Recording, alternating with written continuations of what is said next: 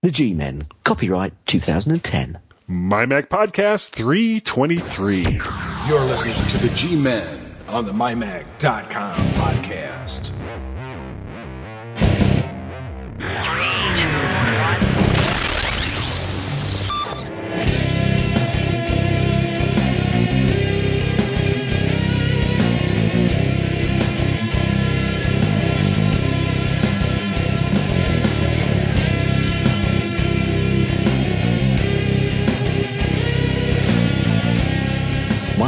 Podcast number 323.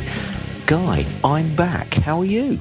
I'm doing just fine. I'm so happy that you're back. Though I do have to say that, that Owen and Scott filled in filled in very, very nicely in your absence. Yes, I, I did You're fired. the show. You're fired. You should have said that with a, a British stroke London accent, you see, and then everybody would have thought that you were being uh, a famous apprentice person over here. Uh, well, see, but here in the States, I'd, ha- I'd have to say it like Donald Trump. That's it. It's Donald Trump over there. Yeah. It's uh, um, um, um, Amstrad, Alan Sugar. I had to think about it then. I love that show as Well, well. at least it really isn't. Uh, well, uh, I was going to say, oh, I can't remember the guy's name that uh, does the, the whole Wikipedia or uh, WikiLeaks thing. Asante is, uh, whatever. Yeah, I, I think he's been arrested over here. You know, I, I read in, the, it, I, or I spotted it on the web that he's, he's come over to London. He's been arrested. I don't want to go down that route. Yeah, yeah, that that's that, that's a subject for a whole. they could basically take up, I think, our entire podcast. Yeah, and it- it's so controversial that you know I I don't even really know if if I even want to get into it because there's so many perme- uh, permeations that you know good bad indifferent depending on Yeah. your your point of view there are people that that say everything he does is wonderful and there are other people say well he's risking people's lives and blah blah blah blah blah so Yeah, yeah, yeah. Yep. So, how was your time? How was your time off away from the MyMac.com podcast? Well, it was um, it was okay, thank you. We had, we went up to a concert up in Birmingham, and uh, it was a very fine concert. I must admit. Uh, took us back. It was um, uh, songs of the eighties, you could say. There was a few groups up there, uh, groups like Sister Sledge, and Oh, yeah. Yeah, it was uh, it was really good actually. Um, Was there like an overall theme as far as the the music goes, other than just Pretty- being eighties? I mean, was it like 80s, rock and no, roll? just the eighties, really, just eighties. Um, no, it wasn't themed on rock and roll or anything. Um, and uh, T'Pau were there, Sister Sledge, so you can tell, you know, the um, the the range of music that was going on. But there was a, a load of us, uh, um, a load of old school friends that we we got together and, and went up, and uh, great time, great time. Well, it sounds like it was a lot. I, I love going to concerts. I really do. Yeah, yeah. Haven't yeah. been to one. Well, I went to I went to that show that uh, that David Cook got me into uh, Yeah. a couple of weeks ago. Um, but it, it that well that's a, that's a whole nother that's a whole nother story. It was fun though. um, something kind of weird happened to me starting Sunday. Now, uh, my son my son Guy is taking a, a film studies class in high school. He's a junior in high school. And Okay. the project that he and some of his friends had, and this was, you know, a project for school, he was going to get graded on it, was they had to take a classic poem and make a video about it. And Right. they then they had a list of poems that would be acceptable. And Guy chose The Raven by Edgar Allan Poe. Um kind of fits along with with his whole personality sometimes, but that that's a story for another day. Well, he he and his Crikey, I tell you what, we're we're building up a lot of stories for another day, aren't we? yes, yes, we are. So he and some, he's got a. Um, I, I, uh, last year at Christmas time, I got both he and my my son Peter uh, flip. Uh, what is it? Mino HD. I know. Yeah, Yeah. yeah. So he went out and he shot a whole bunch of video and um, brought it to me to edit because he he doesn't know anything about editing, doesn't care for iMovie. Well, not that I do either, but that's a whole. No, that's again is a whole nother story. So. I'm marking these down, you know. Yeah, write these down because this is this is good stuff. So he, he brings me all this video and I bring it into the computer. Now, if if you listen to last week's show, I I picked up uh, Adobe Premiere Elements Yes. and I had kind of given it a little look, but I hadn't really done anything with it yet. And I figured, ah, this is a, a perfect chance to really kind of put it through its paces. And it would have been, and I really thought it was going to be until I brought the video into the computer that my son had shot. and actually looked at, at the video. Um, there's a couple of fine finer points of filmmaking that my son Guy doesn't understand. One of those is lighting. you know, What you saying? There wasn't any. uh, not so much. It was it was it was very very dark. Now I understand that the Raven is kind of a dark poem, but if you're going to film something, you need light. I'm sorry. And I kind of knew it was going to be a problem early on because on Sunday we had a fire going. We were all downstairs. I was, you know, my my wife Tracy and I were watching uh, one of the football games and American football games. And Yeah, um, I'm with you. I'm with you on that yeah. one. Well, we had a we had a fire going, and he wanted a shot of him looking sad by the fireplace, and insisted that we had to turn off the TV set and we had to turn off the lights because it had to be really dark. I said, "Guy, if we turn off all the lights and turn off the TV set." What you're going to see is a black blob in front of a flaming red blob and that's all you're going to get. So we convin- I convinced him that he needed a little more light for that, but I knew that that was you know leading into this project that it was going to be a problem. Yeah. So he he that was the last footage that he needed to shoot. That was Sunday night. Well, he comes to me uh, the next day, Monday after school, and says, uh, "Dad." I need to, you know, I need your help editing this video. I said, okay, well, well, when do you have to turn it in? Wednesday morning. It's like, what? so here I am. I'm laughing so much because I'm exactly the same with some. Occasionally, my daughters come home and, that, and they want something, and I say, I, I always find myself saying, "Why didn't you tell me earlier?" Yeah, yeah, exactly. so it's it's a program that I'm not familiar with, Adobe Premiere Elements, with really really badly shot video footage that he also wanted to do a voiceover with. so the first thing I do is I, I bring in the video, and with him standing behind me, you know, he's telling me, okay, well, I need six seconds of this and three seconds of that. And I'm just kind of looking over my shoulder going, uh huh, uh huh, uh huh. And every time I would see some of this footage, it would be like, well, well, guy, this would have looked better if you had done this or if you had done that. And automatically, you know, forgetting the fact that he's relying on me to edit this video, he cops an attitude, cops a 16 year old Yeah. adolescent attitude. It's like, Yeah. you know, guy, guess what? I really don't have to do this. you know, if you want to give me a hard time about it, I can just turn the computer off and let you go on your merry way. So, you know, calmed down a little bit after that and we started to go through it. And oh, also he wanted it all to be black and white. So I had I had to get uh, once we got all the the So this dark film, yeah. now it has to be actually you know turning it to black and white made it easier because in Yeah, Adobe yeah. Premiere Elements they have a brightness and uh, contrast um, you know effect. yeah, so it And- gives you a bit a bit more leeway to, to Right, to- right. If it, with color, show- with color, you got more problems. But black and white, it was a little bit easier to to lighten some of it up. Right. Okay, Yeah. So I, I, I arranged the footage the way he wants it. I've got a, uh, a little little uh, title in the in the middle of it, where right where he wanted it to be.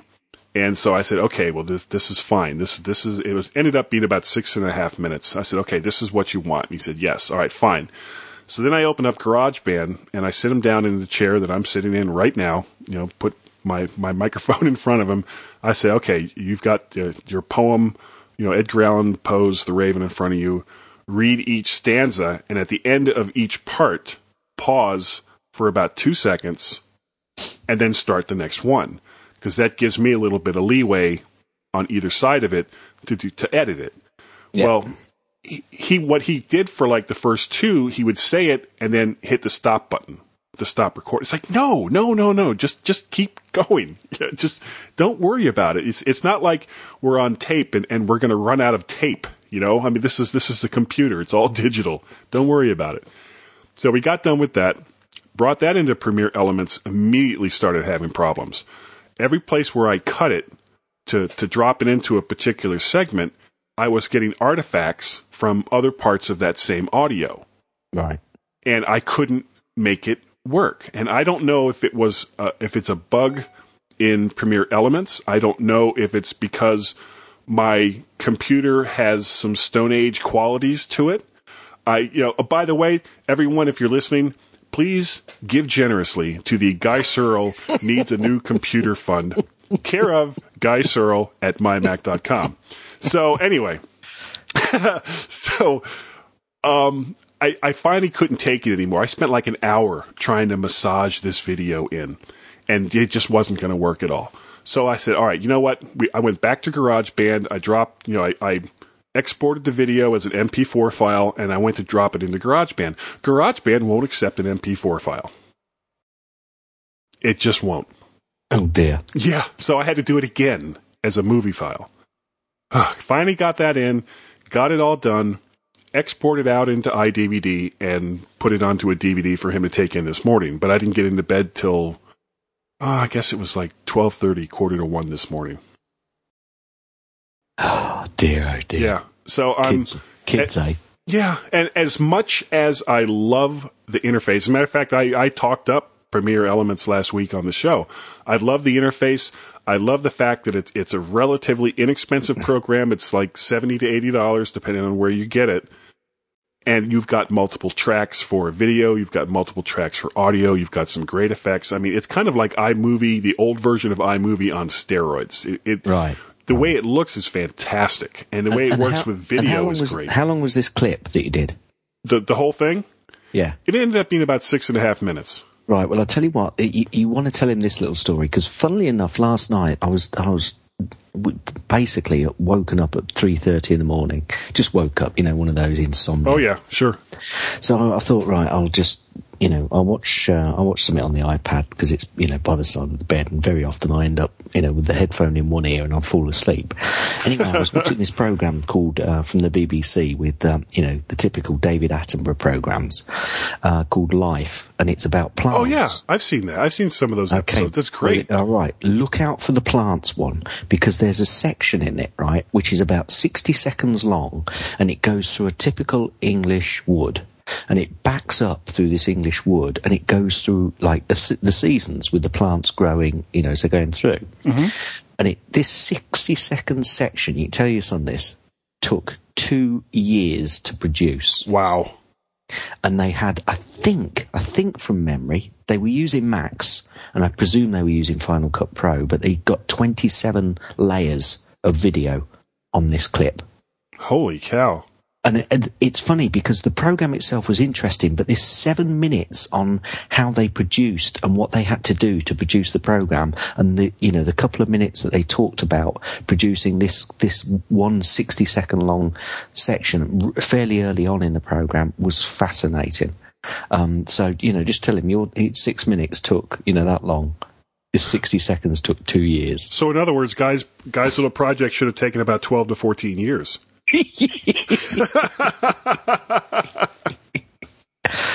oh my. So Brilliant. um, well, well, ask me ask me about my Macs. uh oh. Do you like Do you like what I did then? My Macs asked me about That oh Macs. that was smooth, Gaz. smooth, eh? How, smooth. how are he asks, dreading the answer, your Macs? Fantastic. All right. no problems at all. Nothing. Not not not not not a one. Well, I'm expecting fine. I'm expecting the end of the world at any time. Hello. Then, Hello. hello, hello, McFly. Yeah. No. Everything everything is good. So it sounds like I've passed on in a slightly different way my issues over to you. Oh, good. Oh, good. Thank you. well, why don't we, we- why don't we, we- go we- ahead and, and get to the to Yeah, the happy move on. stuff at uh, mymac.com. Because there is a ton of stuff there. Oh my there? god! If if you know, for a while, uh, you know, we've been doing this show now for what, almost a year. Mm, I don't think I've been on for Well, it was like what February or March. was it really? Was it? I'd have to go back. It was like two eighty three or two eighty four. Crikey. So it's yeah, it's it's getting Doesn't, up there. doesn't time fly when you're having fun? It does. It does. And um, usually there's like five to six articles at mymac.com that, that we talk about every week. This week, this week there is literally a ton of stuff. If you took all, if you printed out everything at mymac.com this week, it would weigh a ton. You would have a ton of paper there. And the first so, story. So we adv- so we advise you not to print it out. Yes, don't you know, print it out. Save the trees. You'd be ru- you'll be ruining that wood. that David Attenborough works so Yeah, hard to, film. to, to Just film. don't do it. Anyway, go ahead. First, the first story is from my brother Larry Grinnell. He talks about the death of the Xserve and the alien traditional media. And this is a story. You know, uh, I think we talked a little bit, uh, quite a bit actually, with uh, with John Blagden. John Yes, Blagden. Yes, He's, he he'll was give me a hard time Yeah. if I screw it up. But we talked about the Xserve, and you know, this Hmm. is this is you know, Larry's got a lot of experience in in this particular area as well, and it's a really well written story. The next one is from Donny Yankelo, and basically it's a short piece, but uh, worth a little uh, take a look and uh, perhaps leave some comments. Um, titled "How My iPod Touch and iPad Changed the Way I Use Email." And reading through it, I've got to say I totally agree with everything he says. To be honest with you, Yeah. So go take a look. Uh, next up is is just a little picture called that's best best PC upgrade. Please please go to mymac.com for anything just to see this particular picture, and it, and it's true. It, it's it's a good picture and it's honest, and that's about Yes. all I can say about it. Yes, go take a look. Um, the next one is quite uh, an in-depth um, article about Orb. Now, what is Orb? Orb is a collection of um, different. Basically, it's software, uh, and I think there's a piece of hardware as well, which you use. Yeah, to, I think it's the Orb TV is the hardware. that's right, which you basically use to get um, stuff from your home media and TV collection um, up into the cloud. So basically, you can watch it on Wherever. the go. Yeah. Um, the um, the item comes from, or the, it sends Orb allows you to send information up to the Orb servers, where you can then obviously grab that information and uh, watch TV, videos, content from your um, your machines while you're out there on the run. Um, most of it gets a relatively good score, um, although it, I think they're looking for a little bit more stability.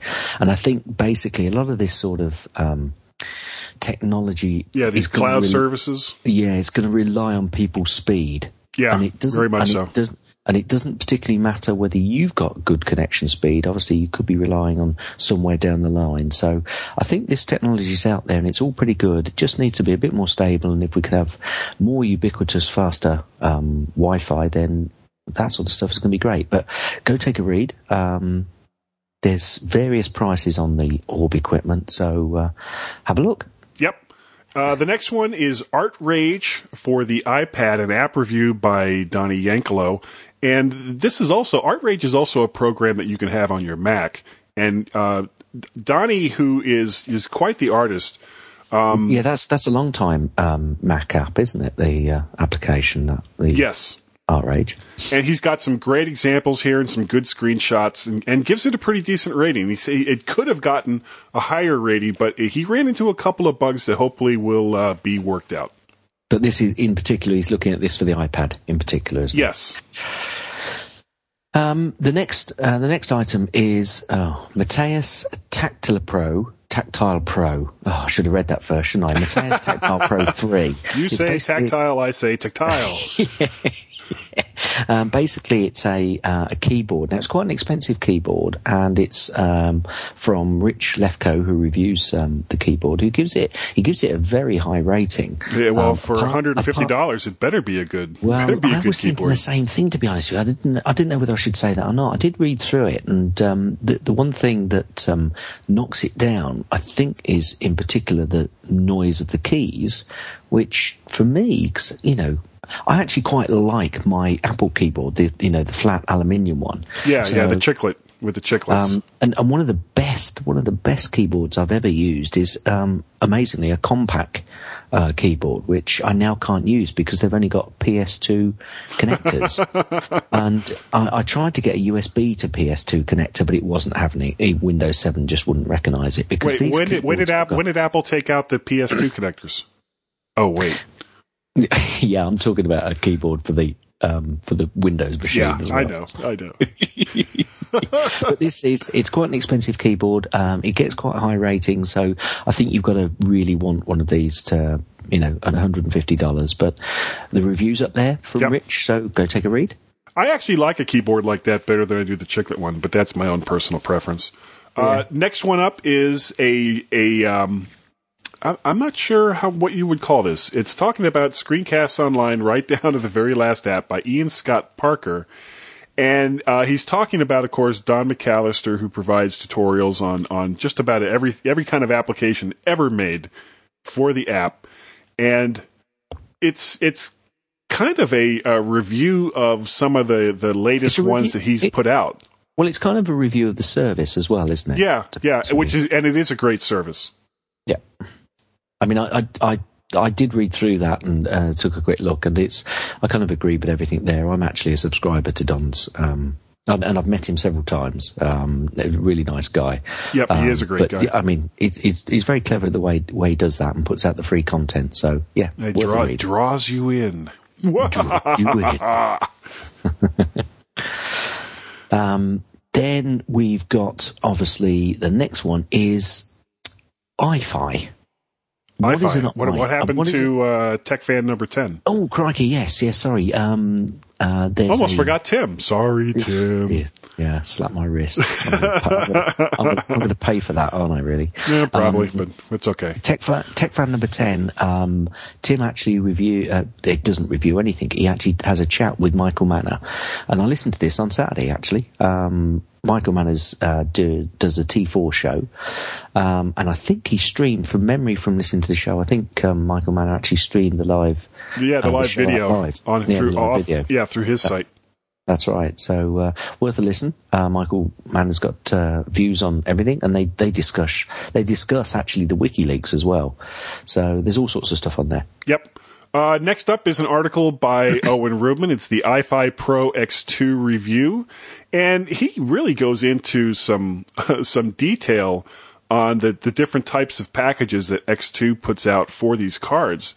Yeah, that was quite interesting because I didn't realise there were quite you know there was quite so many of them. I thought there was just one card, but looking through it, there's Yeah, a little bit more to it. and loves it. Gave it a nine out of ten.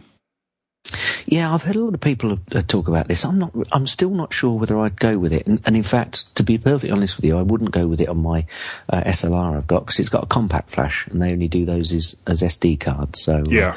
as long as your camera takes an SD card, worth a look. Yep. Next is, and this is something which I think I'd be interested in for my wife. To be perfectly honest with you, it's um, a review by David Weeks of the LaCie USB um, MosKeyto. MosKeyto. MosKeyto. I quite like that. Kind of like yeah. Oh, that's so clever. Let's see.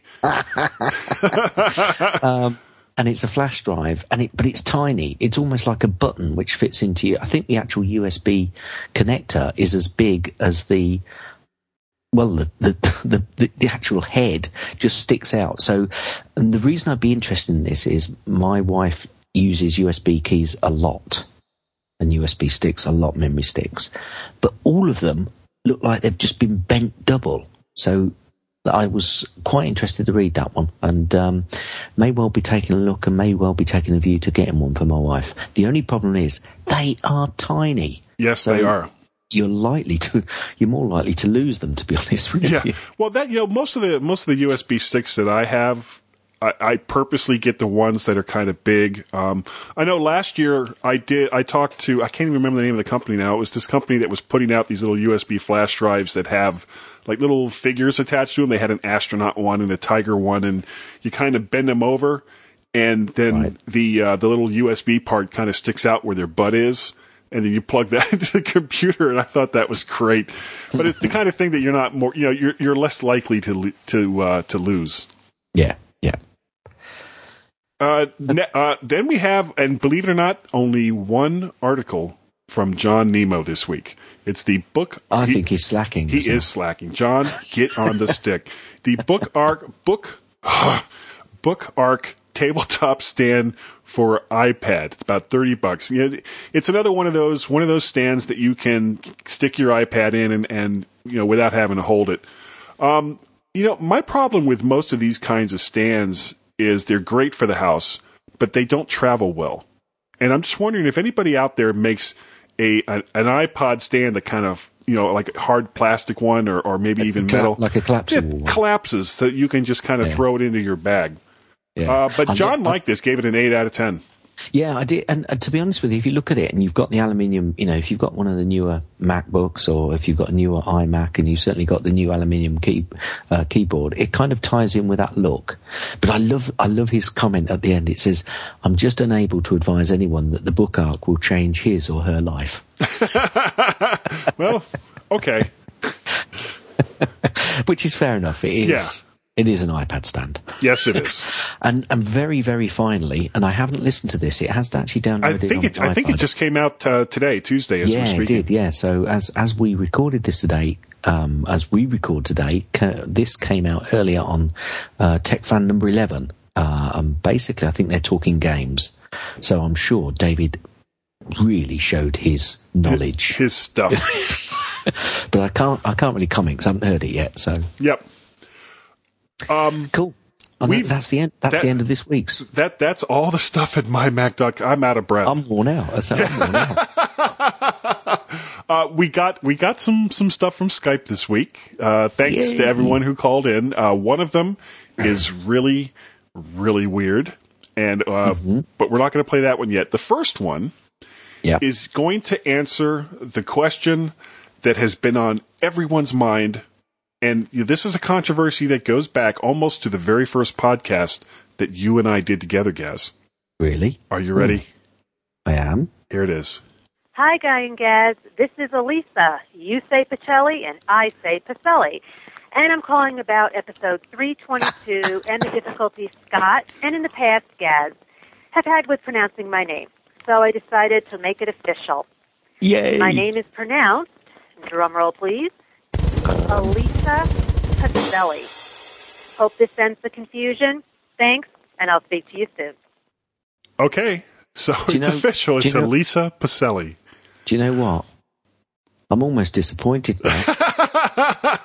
because I can't now say you say Pacelli and I say Pacelli I or know. whatever.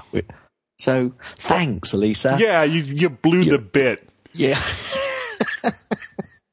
Okay. She's going to moan at us now because she can't win. no, no, no. There was no win in that much. No, that's situation. brilliant. Yeah, it was great. Now, this second call I got. Now, uh, I I told you during pre-show that I'd gotten a call, but I wasn't going to tell you about it. That I needed No, you to no, listen this to it. really is out Oh. of the blue. This, yeah, this is this is a weird one, and here it is. Okay. Well, hey there. My name is um, is Clayton Kuzak from uh, Kuzak Attorneys and Law out of Minneapolis. I uh, I need to have a talk with you about um, your use of the term uh, G-man. Um, I've had a complaint from a client of mine who says that um, uh, they they have effective a, a copyright trademark on the term G-man. They're a, a folk and blues band out of Minneapolis here, and um, you, you know they kind of have the term G-man. Also, I know that So, voice. uh, well, use it in your um, your little podcast thing there. Uh, we need to have a talk anyway about uh, about coming to some sort of licensing arrangement about that. So, um, I wonder if possibly you could give me a call. Uh, my number is uh, is six one two three nine two one nine eight three. Um, so you, one of you guys could perhaps give me a call and see if we can we, we can have a talk about some sort of licensing deal and uh, get this uh, get this thing kind of all set, squared away without having to do any sort of um, cease and desist or anything like that. So you can give me a call. As I say, it's Clayton J. Cusack um, from Cusack Attorneys and Law out of Minneapolis. Thanks very much. Okay. If Now- that's not if that's not a certain person, then I'm I'm a donkey's ear. Well, I didn't recognize the voice. I still don't. I think I recognise the voice as soon as you started playing it. who, who who do you think it is? I think it's Mr. Cohen. You think that was David? Yep. Ah, you know what? Now now that you said that, as soon as it started playing, I thought, I know that is. because um, I I didn't call the number at first. Didn't you?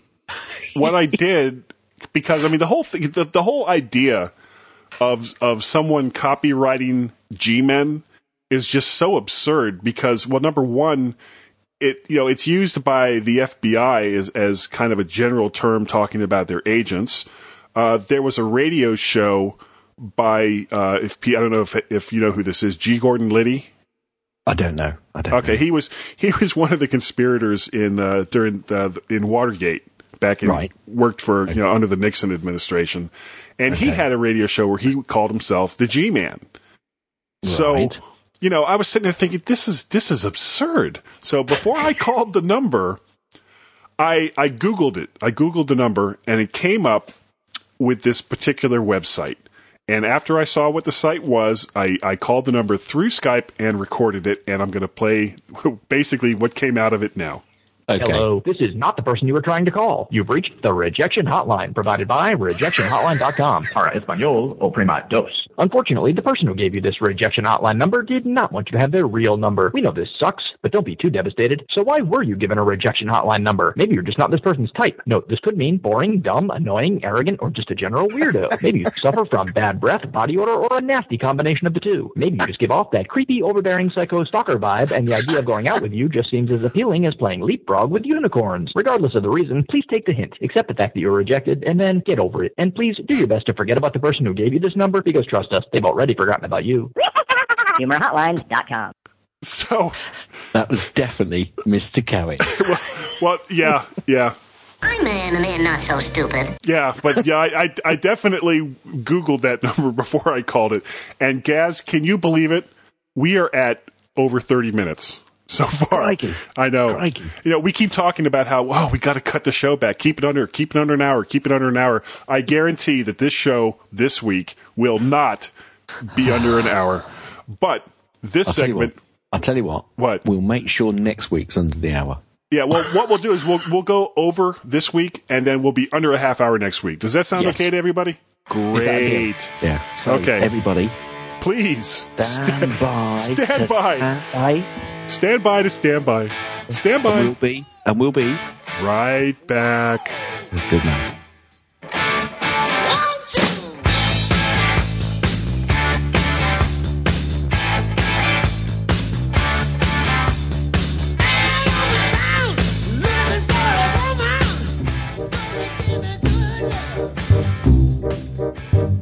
Okay, I don't know about you guys, but I'm standing by to stand by. Am I am I supposed to uh, do something while I'm standing by? Then see the noise you just heard just got mail on my iPhone. That's because I'm a huge tech fan. I'm a fan of technology, and as such, got a new podcast called, coincidentally enough, Tech Fan.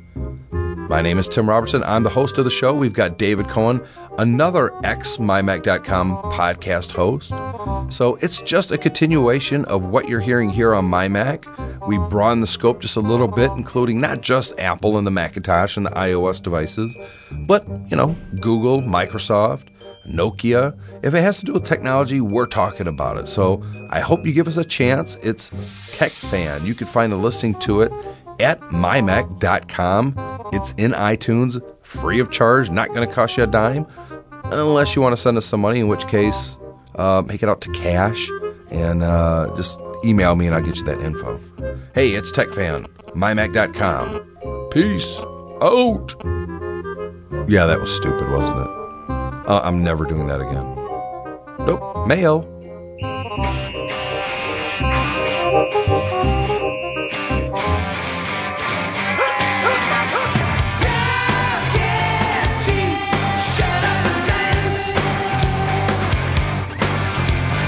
Hello, this is Will Green from the British Mac podcast, and I'd like to tell you something.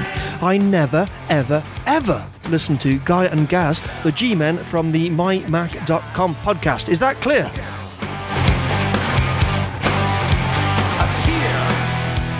Okay, I'm here with Paul Kent, who is the general manager for IDG for the Mac World Expo. Paul, how are you doing today? Great guy. Good to talk to you again. Well, I'm I'm uh, I'm delighted that you were able to take time out of your busy day to uh, to to do this little thing here on our podcast. I appreciate it. Uh, you know, I love talking to you guys. We're 51 days. That's how finite I know. 51 days away from Macworld. Uh, we got a lot of stuff going on here, but I got so much good stuff to share with you. I just I'm glad you made some time for me. Oh, not a problem at all. Uh, now, this year, uh, the entire expo is in Moscone West as compared to last year. It was kind of split up between the North and West. Uh, was there a reason why you, you kind of condensed it all into one building this year?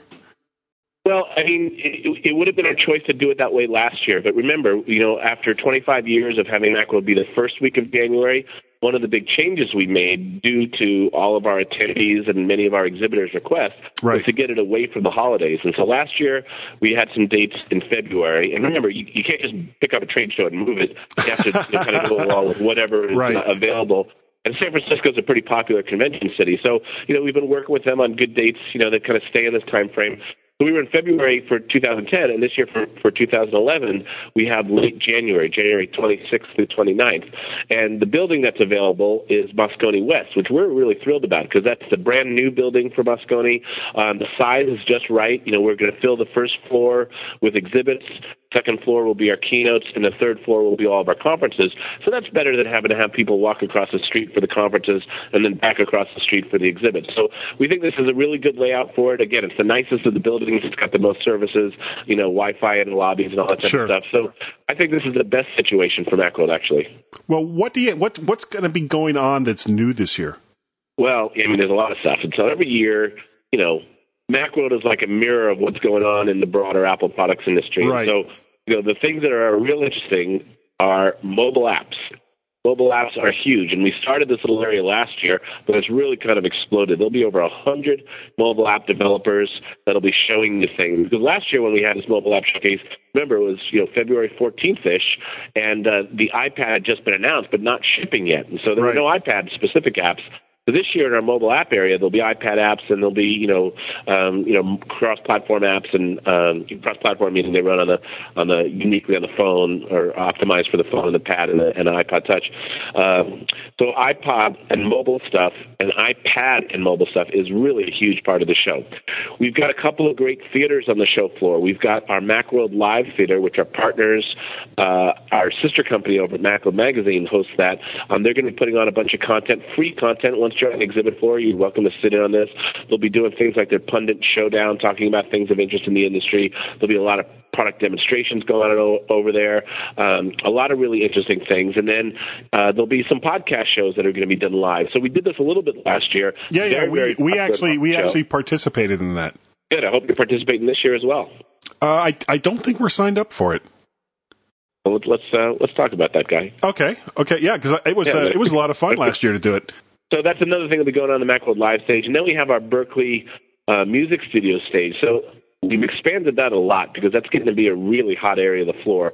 So there's several new music vendors, and not just high-end music vendors, but like you know Sonoma Wireworks, which which makes an app for your iPad that actually puts an eight-track recording studio right on your iPad. They, they've they've made um, a four-track studio for the iPhone since the iPhone came out, and now they have.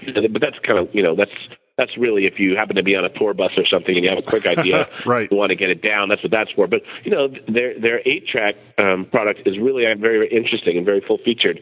And now they even make hardware that allows you to plug it right into an iPad or an iPhone um, to when you plug your guitar right in. Um, so there's that type of stuff. Um, and then Berklee guys always do a great job of teaching people how to use your Apple products to be a DJ or, or record your band, that type of stuff. And this year we've got some really fantastic um, uh, special presenters that are going to be presenting here.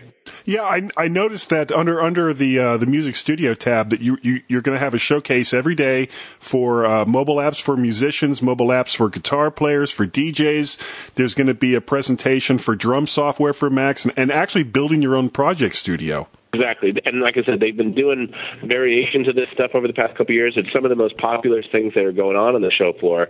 Uh, you know, and some people just like to just kind of observe. You know, they're not musicians, but they just like to see what's possible with the technology. They they wander in there, but there's a lot of music educators. There's a lot of guys, you know, in amateur bands, uh, songwriters. Um, they all just kind of look for Macworld as kind of a cool place to kind of see what's going on with the Apple products world. Okay, well, getting away from mobile apps for just a second. Now, you're also going to do the uh, the Indie Mac Software Spotlight, which you did last year. Um, is is that area going to be expanded? Because I know that that was really really. Po- I mean, I wanted to get in there to to talk to some of these guys, and I couldn't I couldn't force my way through the crowd. It was so po- it was so busy. Well, the indie area is definitely going to be happening again. There's way more people in the mobile app area. So I think if you were to draw some conclusions from that, that there's just a lot more energy uh, being put into the mobile app space right now. So, you know, there'll be close to 100 mobile apps. There'll probably be about 10 macOS 10 apps at the at the show. So they're there and they're going to be great. I mean, and then there's other there's other indie developers. So, for example, um, Smile, you know, they just won an Eddie Award for TextExpander 3. Sure. They're at the show. They're just not in the indie area. So they're, they're an indie developer, but they wanted more space than what's available in that indie area. So they're at the show as well. BusyMac is at the show. So there's a lot more software developers, but right in that indie area, there'll probably be about 10, um, 10 great things, but just not a huge quantity. And as I said, you can kind of draw some conclusions from that right now that the, the Apple product space is so much about mobile stuff. Yeah, well, I mean that's that's been the the focus not only for Apple but for most of the Mac press, I think, for over the over the last year. Now, with yep. are are there any big new sponsors this year? Because I know in 2010 um, there were a lot of a lot of the big sponsors didn't come because they didn't really know how the show was going to go, and I think that last year with the, the huge numbers of people that MacWorld 2000 or the MacWorld Expo 2010 drew, that you know, you would think that, that some of these big sponsors that sat out last year could look at that and say, you know what, maybe this is something we should be a part of. Yeah, there's been a little bit of that. So, um, so the show floor will grow about 30% this year. It will end up somewhere close to 180 to 300 total exhibitors will be at the show. So we're really happy that it's going to grow at that rate. I mean, that's that's quite a bit. Um, there's a lot of new stuff coming to the show. So you know, about 15% of the companies are companies that sat out last year and they're starting to come back. But what we're, you know, but there's a lot of reasons for that. The economy is one thing. A lot of the companies that have participated in 2009 or before aren't even around anymore. Sure. What we're really excited about is that the types of companies that seem to be using Macworld very effectively now are companies that have something new to bring to market. Either it's a brand new company or a company that's introducing new products the way companies use trade shows is just kind of it's just kind of morphing a little bit. It's a more about timely thing. If you have a product to announce in January, you'll probably come to Macworld because you know we're going to have 600 members of the press there. You know we have we really have an amazing representation of the worldwide Apple products press. I mean we have you know like you met a lot of these guys last year. Oh yeah, Apple magazines from Australia, Italy, Austria, Greece. I mean it's really very interesting. The press relies on Macworld as a place to see what new products are coming out.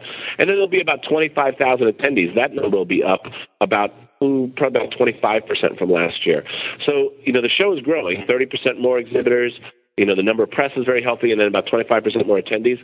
The show is growing, and what you can expect to see there is new stuff. You, you very rarely are, are, companies spending the money on trade shows now just to show a product that hasn't really changed since the previous year. But there's a lot of new companies that are coming, and that's what we're particularly excited about. Yeah, this is going to be my uh, fourth year in a row of going to the MacWorld Expo. Now you, awesome. Well, glad you're coming back. Oh yeah. Oh, are you kidding me, man? I'm I'm I'm, I'm so there.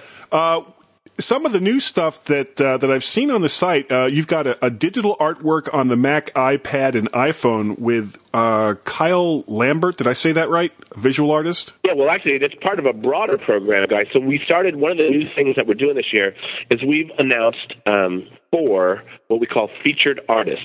So these are people who are using Apple products in really interesting ways they're from the creative community. Right. Um, they're teaching in our user conference. Their art will be featured at the show. So Kyle um, is has really gotten quite a lot of notoriety.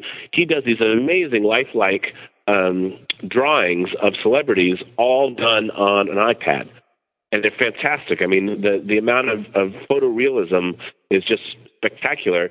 And Kyle's going to be talking in the conference about how he does what he does, demonstrating. But his artwork will also be up at the show at our main impact. But there are other uh, featured artists as well. We have a fantastic filmmaker, Michael Koerbel. Michael um, is, has been doing featured, you know, filmettes, two-minute films, and he does a serial on the web now, all filmed using the video capabilities of an iPhone 4 really pushing the limits of what you can do with uh, photography and video capabilities of an iPhone 4. So that's another one we're excited about. Joe Holmes is a famous photographer, very well known in the Apple products industry. He's been around for quite a while. Um, he's kind of from, from a well-known family of the Holmes brothers uh, who worked at Apple. Joe's coming out from New York to talk about um, his photo uh, processes. Uh, and then Jonathan Mann, we're also psyched about Jonathan because he's the the song a day guy. He's gotten quite a bit of notoriety on YouTube uh, because he puts out an original song every single day. Wow. And one of his songs was featured in uh, when Apple held the press conference when there was the iPhone 4 antenna gate. He had written the antenna song, and uh, that was featured in the Apple press conference, and it was actually kind of fun. Yeah, I remember uh, so that. A lot of people know about Jonathan. He's going to come and talk at Macworld, and even cooler, his band is going to play a lunchtime concert one day. Now, are the uh, are are you going to join the uh, the Mac All Stars? Oh, you bet, man. That's that's those are my guys. Yeah, because that's that's put. I think that's put on by Backbeat Media. That particular show. Backbeat Media throws the Cirque du Mac party, which is like the Right. coolest party at Macworld. And then, the, you know, for your listeners who don't know, the the Macworld All Stars is a collection of people who are, you know, writers or work in the Mac industry somehow. We get together in this little pickup band. I've been doing it for about eight years now. Yep. And uh, we play this party. We play a bunch of good classic rock covers, and it's a lot of fun for everybody. Yep, and uh, you know uh, what's the old saying? What what you uh, sometimes lack in talent, you make up with enthusiasm. what are you saying, guy? No, no, no. Are you kidding me, man? It's great. That's like one of the one of the best best shows that happened. Now, is there is there also going to be like an IDG sponsored party like there has been in the Uh, past? we haven't announced anything yet, so we're you know we're still seeing where things are falling out, where other people are doing things in the evening. We may, but uh, we haven't announced anything yet. Okay. Uh, what else? What else can you tell us about MacWorld Expo 2011 that's going to be going on this year that that our listeners are going to be interested in knowing about? All right. Well, so we're here, and it's Wednesday night, and uh, this podcast is going to run when? Uh, it's probably going to come out on Friday. Okay, so I can tell you first, uh, and uh, and we'll be recorded here. But I'm really excited to tell you that the feature presenters that are going to be at Macworld are absolutely fantastic. So first off, uh, we have a great friend of the Apple industry. He's at Macworld every year. He's always been walking the aisles. He gets mobbed by his fans when he comes. But Sinbad is going to come. He's going to, Oh, he's going to yeah. perform it. That's going to be one of our feature presentations. And Sinbad is actually quite a geek. He really loves technology. He does a lot of film stuff. He does a lot of photography stuff. His daughter is a musician. They use Apple technology. So he has kind of an interesting perspective. Plus, he's just wonderful. I mean, Yeah, he's, he's a really nice guy. Yeah, we- funny. we- Tim Tim and I uh, had got into a discussion and recorded some stuff with him. Uh, I think uh, two years ago. He's a great guy. Yes, he is. So we got Sinbad. We have um, from the very, very well regarded prog rock band, progressive rock band, Dream Theater, Jordan Rudess, the keyboard player for Dream Theater. He's also an iPad developer. So he's going to be at the show. Uh, he's going to be performing. And, you know, Jordan was given a scholarship to Juilliard at nine years old. I mean, he's just Wow. an amazing prodigy. And not only is he probably one of the best piano players on the planet, but he, he makes amazing software for iPads. So he's going to be talking about his life as a developer and a musician. Uh, we're going to have a performance from another techie who's also a musician, Zoe Keating. So Zoe Keating is a, a cellist, um, and she writes all of these amazing scripts uh, and software to kind of trigger a virtual band that she then plays on. So she'll be performing and showing her technology at the show. Um, we have an amazing feature feature presentation that's all about the history of science fiction interfaces in movies, and ha- it I'm kind of charts to that. everything. Yeah, it, it's a, it's fantastic. It charts everything. You know, early King Kong movies. You know, Buck Rogers. Um, you know, all the way through Jurassic Park, all the way through you know modern science fiction movies about the technology and the thinking behind.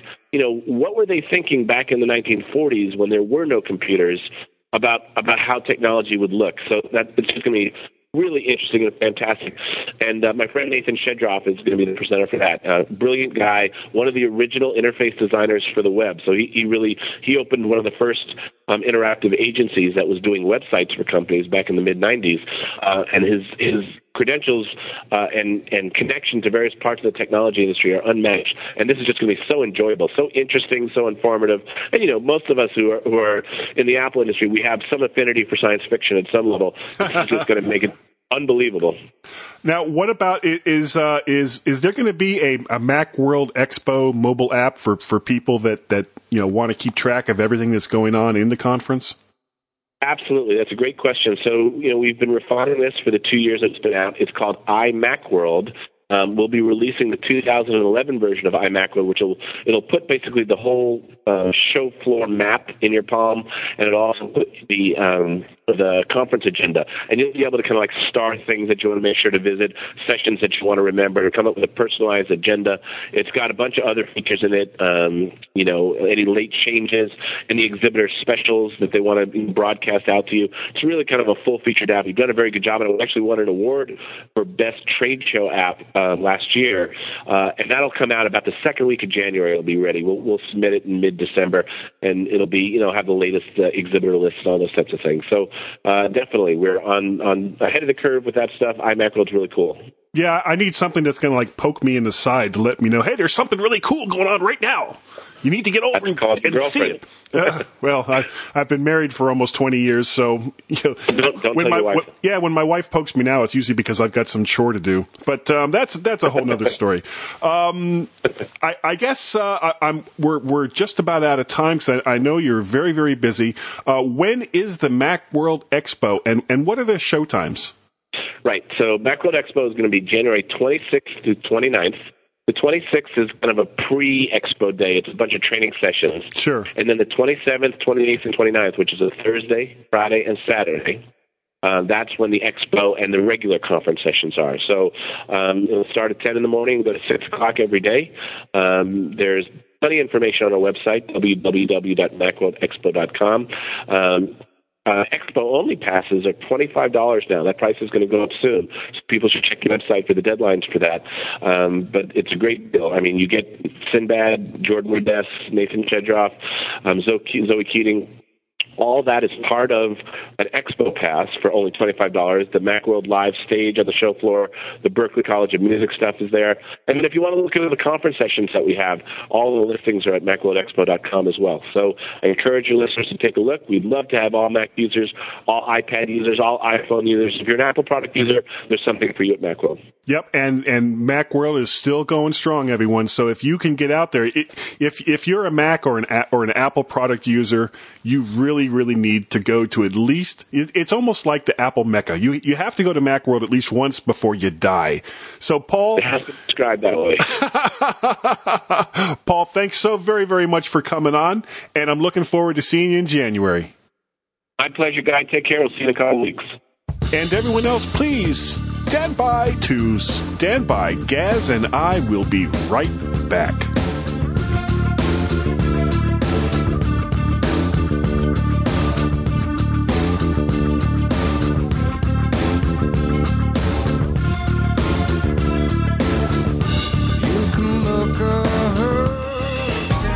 Hey, my Mac listeners, Sam Levin here with App Minute.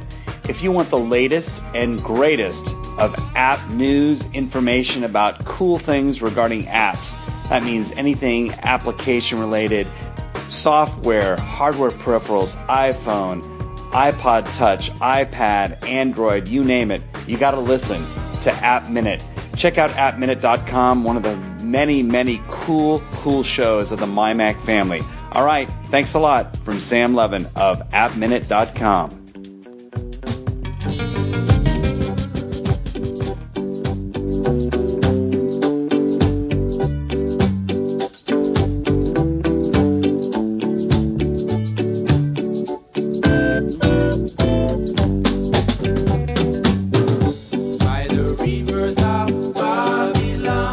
this is Allison Sheridan of the NosillaCast podcast, hosted over at podfeed.com, and I never listen to Guy and Gaz the G Men from mymac.com podcast. Wasn't that just the best interview with Paul Kent? It's always so great to talk to Paul. Yeah, superb, superb. Now you you put a couple of notes in, uh, Guy, and Yeah. uh, one of them actually we which we were going to look at doing in the first segment because Yeah, because you were so going much. on and on about your son and your iMovie and whatever it was you were. Oh, I just got fed up. We'd cut it out. yeah, well, I, I I I thought you'd like maybe gone to get a drink or something at some point. it's like I can't take it anymore. Yeah, it wasn't that bad. So, so, so what you was going to talk about was the Mac App Store. Yeah. And why is everybody suddenly upset that Apple says no demos? Um, because you quite rightly point out that, you know, this is what they said when they first announced it. Yeah. So, you know, the the fact that um, because I guess there was some development develop uh, Developers. developer releases of 10.6.6, which has some links, I guess, into the Mac App Store. And, you know, the word got out, oh, they definitely aren't going to allow demos. And it was like the collective Mac universe heads exploded. It's like, Uh, come on, guys. You know, I mean, is this, is this a surprise that, that, that, you know, I mean, they don't do it in the iOS store. Now, you know, and just thinking about this off the top of my head, they could kind of get around this by having a, a free version that's that's Like I a- I don't like know if they could do that. That that's like time limited. Like a light version.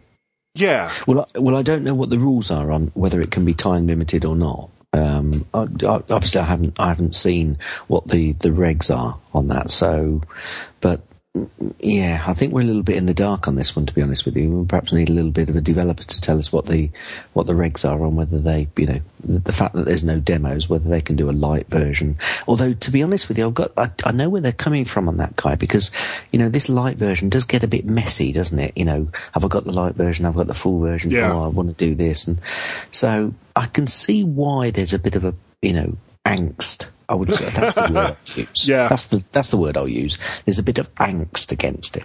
We're so angsty. We're sparkling with anger. You had to spoil it, didn't you? Yeah, I know. I'm sorry. I'm sorry. Well, you know, I, I think that I think that that the the Mac App Store is kind of a, a natural progression for for what's been going on in the Mac market, where that you know we've got so many new users that are coming to the platform since well, really since the iPod started is you know when this this latest renaissance for the for the Mac OS seemed to have kind of began, and the the one problem that a lot of people have, especially if they're not used to the platform, is where do we get our apps? Because it's not like they can go into Circuit City or Best Buy or or you know w- whatever your your local big box retailers are and find Yeah, a well, I wide mean, they- selection of yeah, they can- Macintosh they, apps. They can't go. They can't go into those Microsoft stores and ask for it, can they? No, no, no. I, I bet they got Office for the Mac there though. I I wonder. Yeah, well, um, they don't have any here on the East Coast that I'm aware of. I mean, if, if they open up one relatively close, you know, You'll go in. I'll go because it'll be it'll be like two stores away from from the Apple Store. So Anyway, we- we're getting away from what what you wanted to talk about. yeah, well, I mean that was that was basically it. I, I was just kind of wondering what this what this big brouhaha was from so many no, I, I people. must. Yeah, I must admit, did. They did say that there'd be no demo. So perhaps, perhaps now they're getting to the nitty gritty, the sharp end of the stick, because it is. It, it's it's mentioned. You know, there's there's rumours out there that um, it might be out before Christmas. So. Uh, now we're getting to the sharp end of the stick. Perhaps you know these developers are thinking, well, just how can I actually give a demo or you know a, a light version if you know the rules are that you can't do it. So I can I can imagine where they're you know where they're coming Yeah, a from. little bit- I little think bit. I heard somebody somewhere or somebody speak about well they've got websites they can do demonstrations on the website, but sure. mm, you know I, I- you know it becomes a bit messy then, doesn't it? So. Yeah, Yeah. maybe. We'll, we'll have to wait and see how this one develops. I've got a feeling that the ma- they're, they're kind of basing this on the App Store. And But the iOS App Store. Yeah, but I think it'll change. I think it'll develop s- into a slightly different animal over time. We shall see. Yeah, well, either way, I, I'm I'm more than delighted to have one s- one particular service that I can use that will not only allow me to see a lot of different apps, but also allow me to update my existing apps. You know, if if they're in the store naturally, without me having to to go to a bunch of different sites and try to do it myself. Well, it's what Linux has been doing for years, isn't it? Sure. And if it's good enough for Linux, by God, it's good enough for us. now, Now, yes. you went, yes, you yes. Go on then. I'll let I you went there. on. I went there. Um, one of the other things that that's been going on is uh, Rupert Rupert Murdoch, uh, media tycoon, is has been kind of talking up a, a new iPad only newspaper called the Daily, and supposedly will have a core staff of about hundred people, and its content will only be available on the iPad. Now at launch, it's supposed to be, and this is, of course, this is kind of still in the rumors side of it, but this is more, more than likely pretty accurate. It's supposed to be about 99 cents a week. Now, a lot of magazines are also beginning to show up online with either, you know, in-app purchases or subscriptions. Some are ad supported and, and, you know, and, and are thereby, or, uh, and thereby are free and some use both models. So with so much mainstream magazine content online for free, what do you think it'll take for a major magazine like Time or Newsweek or Wired to really make a serious effort at having an online, you know, portable device only version of their current magazines? It'll take somebody like Rupert Murdoch to show that they're making money out of it. Yeah, well, and that's pretty much what it always comes down to, isn't it? Because because these the, the other mags that, that you know that you talk about, I think are, are you know they're going to sit and wait. They're not they're not just going to jump in. Uh, I think I think the brave should because it's you know you know, it, it, it's a cliche, but you know, it's a brave new world out there. But Yeah. this is a new world because you know, Apple aren't going to be the only tablet out there. Much that it is a fabulous device, and they've got such a head start on everybody else. Um, you know, it's not going to be the only mobile device out there. And I think you know, the more you see. Um, you know, I, when I went to um, Belgium a few weeks ago, um, there was a guy sit, sat next to me uh, who got on the train. And he had his iPad, got the iPad out and started messing. And that was the first one I'd seen in the wild, as it were. Um, and then um, I think I mentioned on Twitter, I saw one guy who, who, who was at breakfast in the hotel and he had his iPad and he was reading his paper. Amazingly, he went off to get his breakfast and just left the iPad on the side. Oh, wow, thought- really? But, you know, it was, I thought, it's not a newspaper you're leaving there for anybody to pick up, mate. Anyway, but so. He just wanted the mm, comics. Yeah, yeah, yeah. but I think the more people start to use it and the more tablets there are out there um, and people see that there is a way to make money. And i think apple have got a part to play in this uh, in the way that the subscriptions and the way you can buy because sometimes you buy a newspaper and sometimes you won't. So as long as you can go through that a similar sort of process because i think people's habits are you know are very much the same. Um, but it's going to take somebody to show that you can make money out of it um, for some of these other magazines to start pushing down that avenue. Well, part of it, part of it also is if they wait too long, they may not have the resources to do it because I mean, you look at you look at all the newspapers that are and oh, and magazines that are just dropping off the vine because there's you know their their subscription rates are going down. People you know they're they're putting out more and more of these for the newsstands that are coming back at the end of the week. No one's buying them. I'll be honest with you, Guy, for reporting purposes, I don't think the free web has been a good thing in a lot of ways. Well, certainly not for uh, for paid for paid for news, Well, which has I'm- been I'm the model about- for Yeah, but I'm also talking about the quality of reporting. You know, we, we've got two two things going on. We've got you know free news that everybody can access, whereas you used to have to either. Well, to be honest with you, there was a, you, you used to either watch the TV, you used to listen to radio, but everybody, just about everybody, had a newspaper. yeah. But now, now a lot of people don't have a newspaper. They'll be, you know, reading what they can from content online. And the problem with it being online is you can, you know, you can do a lot of copying. There's a lot of copy and paste going on. Sure. There's a lot of links to other stories, and a lot of links just go. I mean, David Cohen, I think, highlighted this uh, a few weeks ago. Um, you know, certainly when it comes to, you know, sometimes you'd expect the BBC to be a little bit better, but even they can fall into the trap of just, you know, copying and pasting and linking to other stories without following it through. Um, but everything's so now, so instant, and that's another part of the problem. I think everybody wants to read and see everything now and, and, and see what's happening, and it's just the world we're living in. I think we've, I think we're going through a bit of a revolution, and people just can't see it. I think when we look back, um, you know, or when you know the historians look back in These were the know, end times. and centuries to come, they'll say these were real changing times Yeah. for for media, for consumption of media.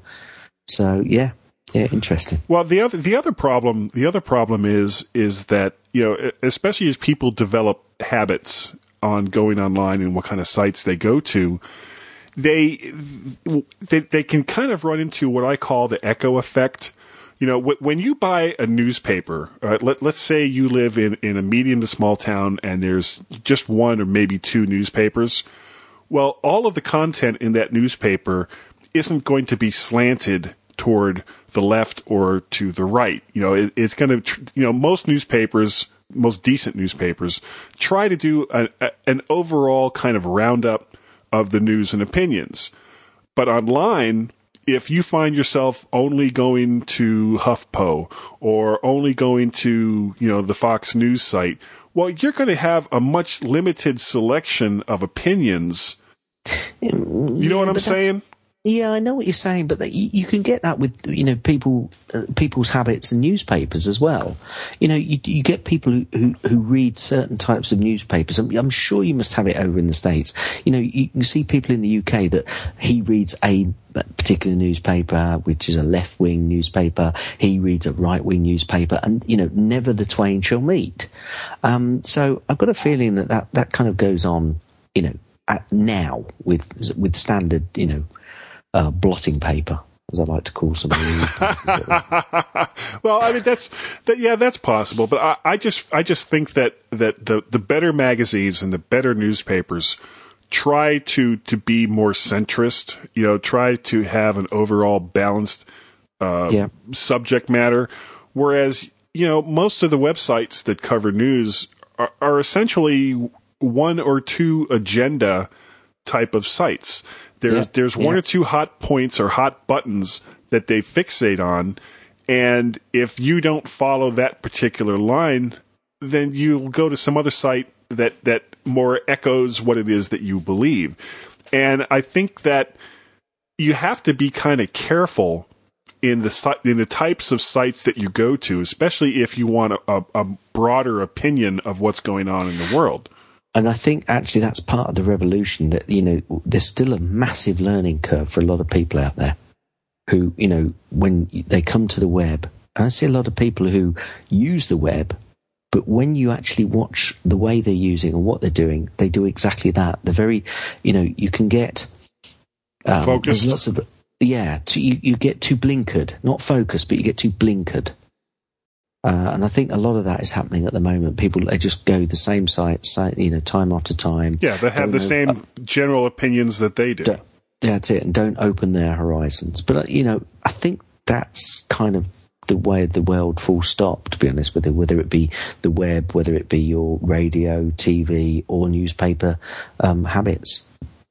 Well, that could be. That could be. But we were we were talking about online uh, magazines. Now, Yep. prior to uh, this discussion, I had downloaded an, an app from this company called Pixel Mags, which makes a lot of different magazines. And they have a hard copy magazine called iCreate, which uh, is that also is that out of the UK? Yeah, yeah. I, I used to get iCreate actually, and um, it's quite an expensive magazine though. I think um, it's got a lot of content in there, um, and it's it's fairly focused on. Well, the name is a bit of a clue. Yeah, Um, um, on the creative quite- apps. Yeah, yeah, it's quite a good magazine, but it um, it is fairly focused and uh, one a little bit more expensive than your your normal magazine. But as I say, there's good content in there. Yeah. Well, I, I got the, their digital version of it and downloaded it, and I was looking at it just before we started to do the podcast tonight. And it's it's it's very well very well laid out. It, it's essentially the the magazine. They have a, a scroll bar on the bottom that has like a, a little mini pick of each one of the pages, and you can scroll through that if you want to get to page thirty two. Well, in text just above the scroll bar, it tells you what what pages it is that you're looking at in particular. You hit that, and it just brings up that page immediately. Okay. Um, as far as I know, I haven't had a chance to go all the way through it. I don't know if they have any embedded video or embedded audio or anything along those lines. But as far as pre- presenting the content, you know, a, a single tap on the screen brings it up to a, a, a bigger size for those of us that you know whose eyes aren't aren't, aren't quite what they used to be. So Just just move just move the iPad close to your face. Yeah, then I got out there and worry about radiation, man. It's the rads. It's the rads. yes. So- there's another there's another rabbit hole we could end up going down. yeah. Oh, let's let, let's not go down that one. Did TSA have enough people on their butt Shush, these shush, days? We're not going there. Okay, okay. All right, all right. Sorry, sorry. So Now, you've actually you've actually mentioned something in the, in the show notes, which I think is really interesting, and it's the fact that you can loan someone your magazine. Yeah, yeah, that's that's you know I, I found this this kind of an interesting concept. If you want, you know, somebody comes up to you and says, "Oh, I, I I meant to get that and I and I didn't do it. There was a particular story I wanted to read." Well, if they're signed up to the the Pixel Mag service, you can lend them the magazine. So, but Brilliant. they have to be also signed up for you know in in in pixel mags and the the weird thing is it just like a real magazine if you lend it to them you can't read it until they give it back to you Uh, I got Do you know? which i, kinda thought was that. brilliant i thought that was great I tell you, I'll tell you where that would really. I'll tell you where where that would actually make the item take off if you could do that with books. yeah because uh, that's one of the biggest catching points. My, I mean, uh, I've said this before. My wife, she loves reading paper books, and those paper books do the rounds, and everybody loans each other one. Sure. So she's just not going to go down the avenue of getting a Kindle or using the iPad to read any books because you know, once she's got it, she's got it forever. yeah Now that's all well and good, and the books may well sit in your library, but when it comes to fiction and paper books, you read it, you might read it again in a few years, but and then you put it up on the shelf or you give it to somebody else or you give it to somebody, it then does the rounds, and until they get that format sorted for the Kindle, for the iPad, etc., I tell you what, paperbacks are still going to be around for a long time. Yeah and the But the I publishers will love that. never the publishers will never do that Well, I tell you what, they're shooting themselves in the foot. I think. possibly th- this this this this loan thing. Do you know? I might just sign up to Pixel Bag uh, Pix, Pixel Mag uh, account. Um, we should try this out next week. You lend. Have you got? You say you've got the magazine. Yes, yes. When you, you buy the app, I think the app was uh, four ninety nine. And well, actually, you know, uh, let's talk about that for a minute. Um, once the app had finished, it, it's four ninety nine. Once the app had finished downloading, Okay. it, it gave me that the, their latest magazine that they had, and then it showed you a listing of all their past magazines, which coincidentally enough were also four ninety nine. Um, okay. I think that iCreate has made a mistake here. That f- expecting people to spend five dollars on a digital version of their magazine is asking too much. Which is why I thought it was brilliant if you know if it's true that Murdoch is doing this weekly subscription at ninety nine cents. It ends up being about the same price as what you'll spend on a single you know monthly issue of iCreate. But, being spread out over four weeks, it's like, oh, it's only 99 cents. Yeah, but you see, this. I think this goes back to what I said right at the start. We're going through a revolution here, and people don't know where we're going to end up. Well, that's very and, true. And, and I think this, you know, the thing is, Guy, what people are doing is also it's all it's very difficult to increase your pricing. It's always easier once you've got the model out there Yeah, working to go lower high and go low. Yeah, Yeah.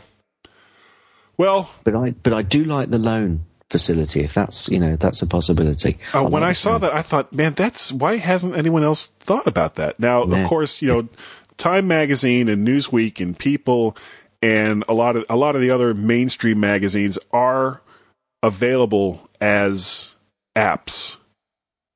And if you want a new one, they have you know the, you you do the in store purchase and, and you buy it that way. And I think I think they're all missing they're they're all missing a beat that yeah. You're no longer having to print a couple of million copies of this magazine, of which you'll probably get back anywhere from from one fifth to one third back unsold.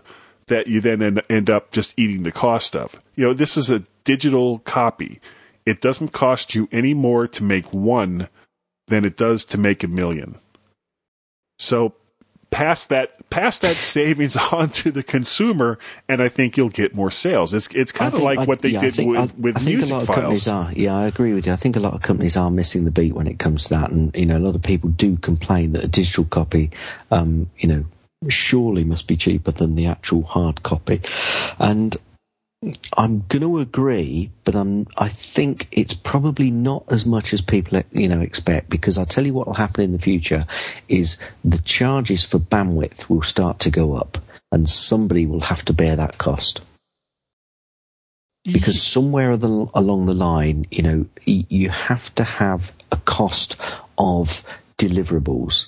And at the moment, obviously, with hard copy, you've got the cost of producing it, you've got the cost of t- sending it out to um, the news agents, and then obviously, possibly the cost of delivering it, which is surely a much greater cost, I agree, than obviously it being electronic and you downloading it. However, what people must remember is that there is a cost to delivering something electronic as well. It's not all free bytes.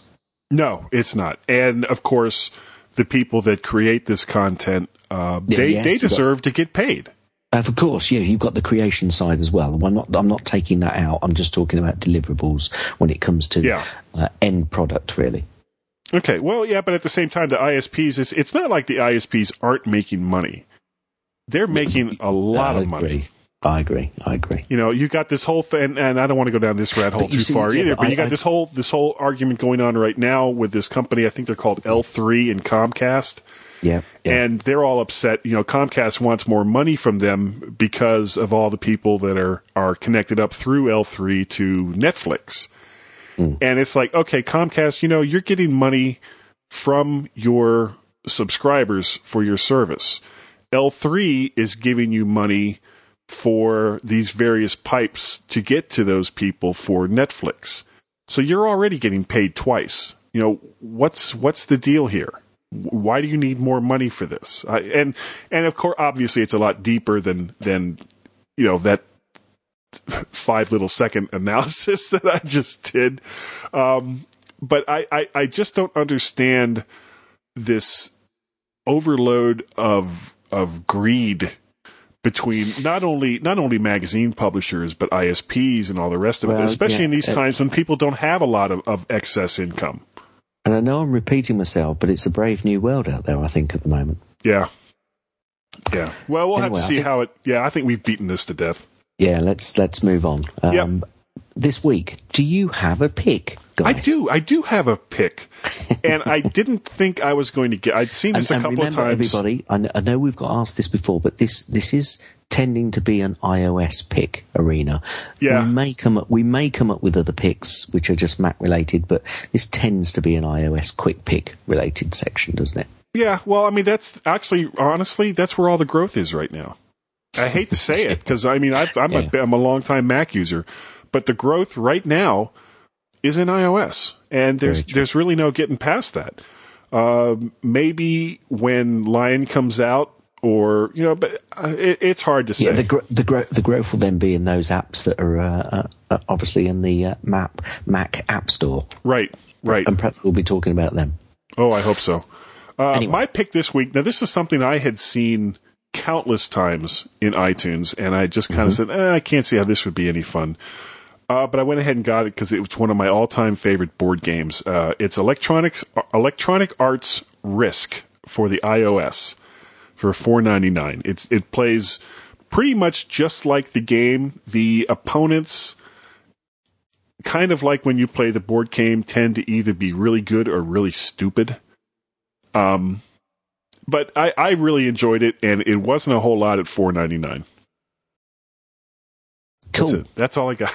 That's all I got, Cool. man. Well, well, this, this, this, it's another game that um, I'm going to recommend here. Um, and I had heard about this on lots of other podcasts and I'd seen about it, but I hadn't bought it. And the other night I was sat down in front of the TV, family were doing various things in the living room, but Sure. the TV was on and we was kind of watching whatever was on. But I suddenly got a request come up from somebody, uh, actually in Northampton, um, to play this particular game, which is Fruit well, was this was this through Game Center? Yeah, this was through Game Center. Okay, cool. Uh, and they they sent this request, which initially I went to the App Store when I got the request because it said decline or go to the App Store. So I thought, well, I'm not going to just decline it straight away.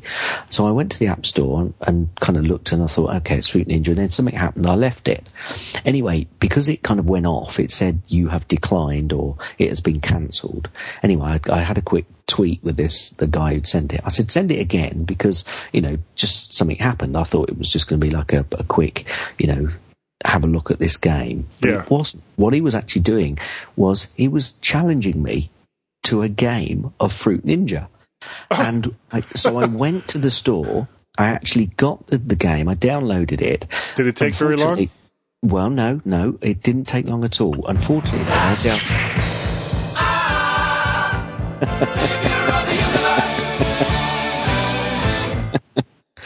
Thanks for that. I'm I thought sorry. we- I thought we got a- and I thought we got an intruder. Anyway, I downloaded it, but I, I downloaded the iPhone version rather than the iPad version, which I was Yeah. on. But that's that's by the by. Um, so I told him I'd got the game done. I said, send me the, the request again because for some reason the iPhone version on the iPad won't allow you to send out a request yourself, and that's you know that's fair enough. And we basically had a duel of Fruit Ninja. Now, Fruit Ninja is basically you you you have to swipe your finger across the screen, um, and a load of fruit gets thrown up into the you know into the sky, as it were, and you have to swipe through it and cut the fruit in half, and you get you know scores for multiple hits, etc., etc. Sure. But they throw they occasionally throw up a bomb up there, and if you hit the bomb, you get you know minus points. But we had a frantic about ten games, I think we had, and I think he beat he beat me. He beat only just, but he did beat me. But it was it was really quite good fun. And you know, it, it, I, I suppose it's less the game, although it is quite a good game. And now the kids have found it and they're playing it left, right, and centre. Um, but actually, it was also the process of him challenging me, and we was playing against each other over the web. I mean, he, he lives in Northampton, agreed, but he's like you know a couple of miles away, or well, you know, perhaps not. Perhaps Way that too far. far to take swords and fruit. Yeah, and it, it was just good fun.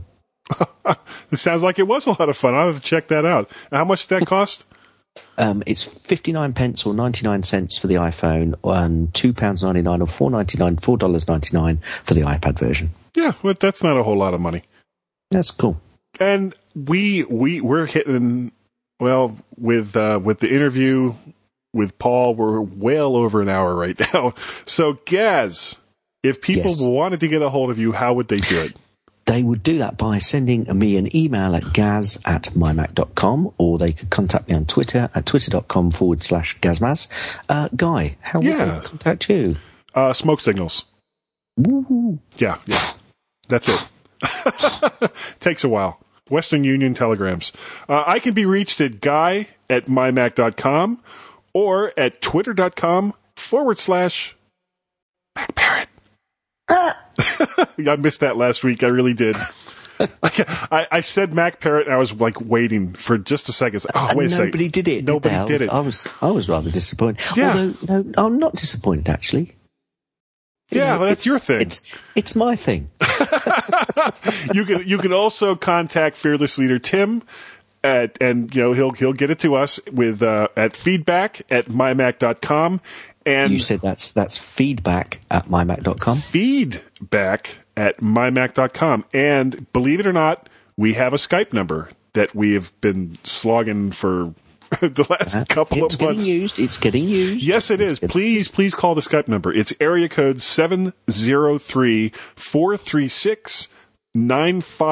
703-436-9501. And believe it or not, we will put you on the show. Unless you're like really obnoxious like David was. And if you'd like to do us all a favour and go over to iTunes and leave us a review, that would be absolutely fantastic. We would love iTunes reviews. So, uh, Gaz, it's great to have you back, dude. Thanks very much. It's it, it's a pleasure and always good fun. It is fun. Yeah, and it's probably why these shows have been getting longer and longer. Because we just we just we- have we so much fun doing it. Yeah, we, we should stop having so much fun, shouldn't we? really? Yeah, probably. And remember, send money to Guy to get a new Mac computer at Guy needs a new computer at at mymac.com or something. I don't know. So, and anyway, I think Yeah, we you need re- to go. You really ought to formalise that. yeah, I uh, make it a make it a real website or something. Guy needs a compu- new computer.com. Somebody forwarded me that domain. Yeah, I'm gonna I'm gonna grab the domain don'tweall.com. and we can link them together.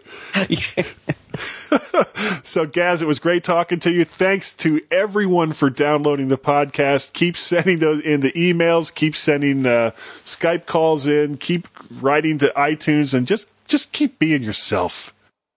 God, that's so weird. Yeah. Yeah. Yeah. It- it's Yeah, time to you- go. You need to take some more medication. Ah, I do. I do. so, thanks everybody, and we'll see you next week. See ya. Thanks for downloading the MyMac.com podcast. Please send all feedback to feedback at MyMac.com or call our Skype number and leave a message. The phone number is 703 436 9501. If you enjoyed the MyMac.com podcast, make sure you check out the other family of podcasts, all from MyMac.com and all free on iTunes, including The Geekiest Show Ever, App Minute with Sam Levin, and Tech Fan with Tim Robertson. A flea and a fly in a flue were caught, so what could they do? Said the fly, let us flee, let us fly, said the flea, so they flew through a flaw in the flue.